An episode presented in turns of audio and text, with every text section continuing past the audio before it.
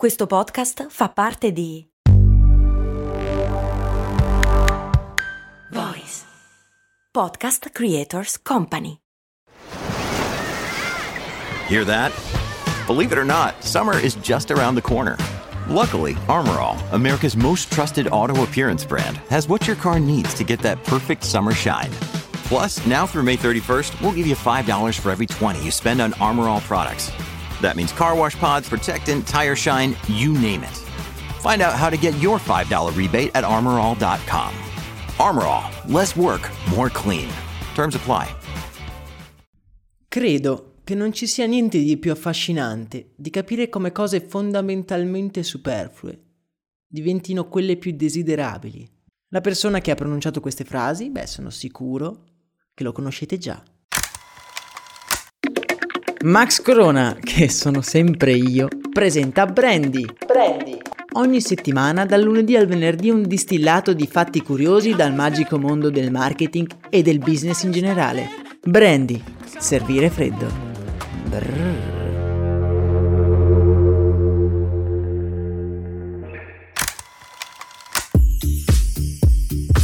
Bentornati su Brandy, è come se lo conoscete questa persona che ha pronunciato queste parole che vi ripeto, credo che non ci sia niente di più affascinante di capire come cose fondamentalmente superflue diventi quelle più desiderabili, perché dico che l'avete già sentito e che, che, lo conoscete questa persona, perché l'ho detto io, eh, certo, è la persona che vi sta parlando in questo esatto momento. Ok, ok, la cosa che volevo dire è che il lusso in quanto tale non è una cosa necessaria.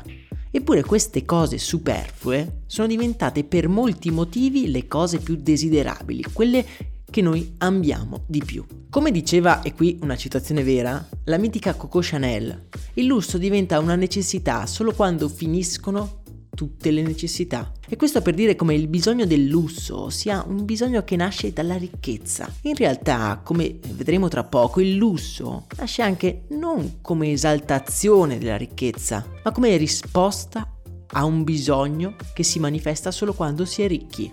Ma non preoccupatevi se non vi è del tutto chiaro questo concetto, perché ci arriveremo un passo alla volta, state a sentire. Quello che non possiamo negare è che il lusso è diventato nei secoli un indicatore della ricchezza. Come facciamo a capire se una persona è particolarmente benestante? L'unica prova che abbiamo è vedere quali oggetti possiede. Se possiede cose dichiaratamente di lusso, allora c'è una buona probabilità che sia ricca. Ovviamente la realtà oggigiorno è decisamente più variegata e complessa, come in tutte le cose. I brand che hanno un vero e proprio status di brand elitari sono pochi. Brand come Gucci, per esempio, che è anche stato il protagonista dell'ultimo episodio di Storie di Brand che trovate in descrizione se volete recuperarlo, hanno sfondato il muro del reddito, arrivando ad essere brand appetibili disponibili anche nello streetwear, pur non intaccando incredibilmente la loro esclusività. L'aver approfondito la storia di Gucci mi ha fatto venire in mente un quesito che tuttora mi tormenta. Perché esiste il lusso? Da quando questa cosa è cominciata? È solo una conseguenza dell'alto reddito oppure c'è qualcosa di più che si nasconde dietro questo fenomeno? Per rispondere a questa domanda dobbiamo prima cosa tornare indietro nel tempo e capire un po' da dove tutto è iniziato.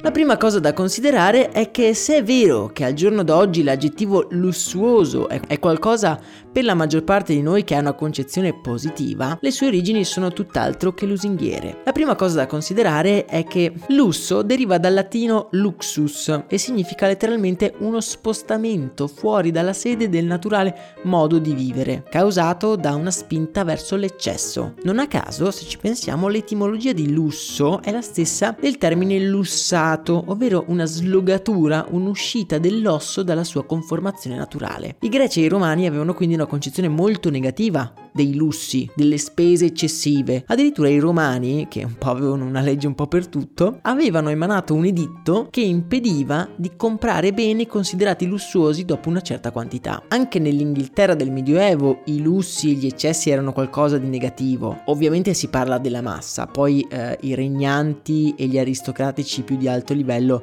un po' se ne fregavano di queste leggi. Comunque, in questo caso, quello dell'Inghilterra, si parla principalmente di articoli di vestiario. E qui gli inglesi si sono un po' divertiti perché per i sudditi della regina i beni di lusso erano considerati i tessuti francesi, un popolo, quello dei francesi, che è per tradizione l'acerrimo nemico della corona inglese. Quindi fondamentalmente era una manovra per boicottare i prodotti francesi in Inghilterra, definendoli come immorali. Ah, sempre degli strateghi questi inglesi, non vi pare? Música Dobbiamo aspettare il XVII secolo perché il termine lusso perda la sua concezione negativa. L'oppulenza di determinanti regnanti, l'ascesa della classe borghese hanno portato a rendere lo sfarzo e l'esaltazione della ricchezza non solo accettabili, ma come un obiettivo a cui ambire da parte di tutte quelle persone che si stavano piano piano arricchendo. Intorno al 1920 possedere oggetti di lusso diventa una risposta all'austerità di quegli anni. L'avvento della produzione di massa portano sempre più persone a voler desiderare rare, oggetti di cui solo ora possono permettersi l'acquisto. Un'altra cosa che ho notato è che quasi tutti i brand di lusso sono nati per andare incontro a delle esigenze specifiche di un determinato target e questo determinato target sono i ricchi. Mentre ora il lusso è legato più ad attributi intangibili, una volta era legato ad una vera e propria utilità per questo determinato target. Per esempio, Louis Vuitton osservò accuratamente i ricchi aristocratici arrivare alla stazione con i treni di lusso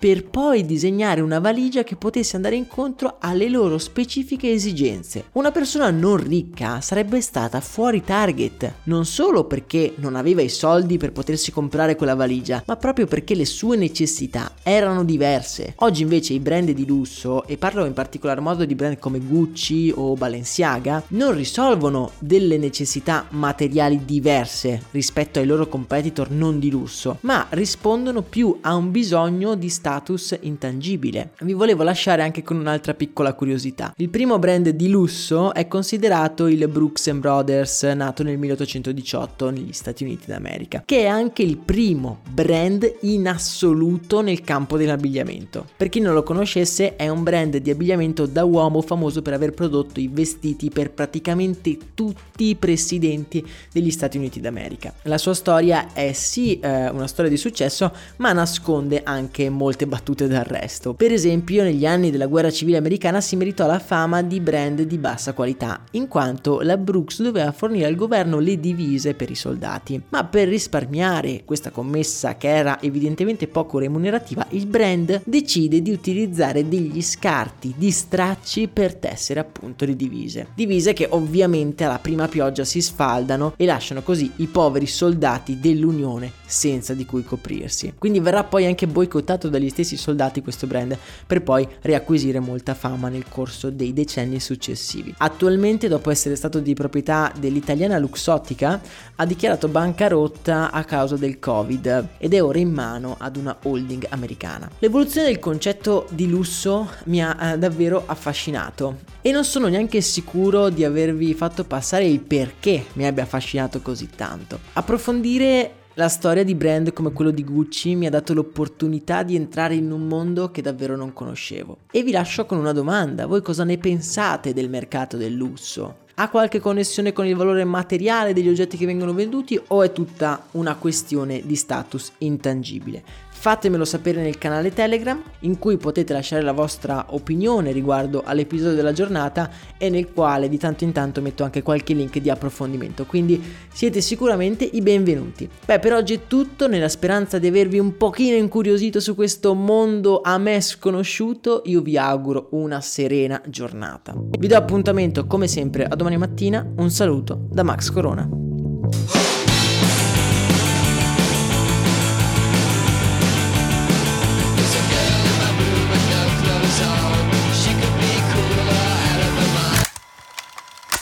E adesso un bel caffè finito.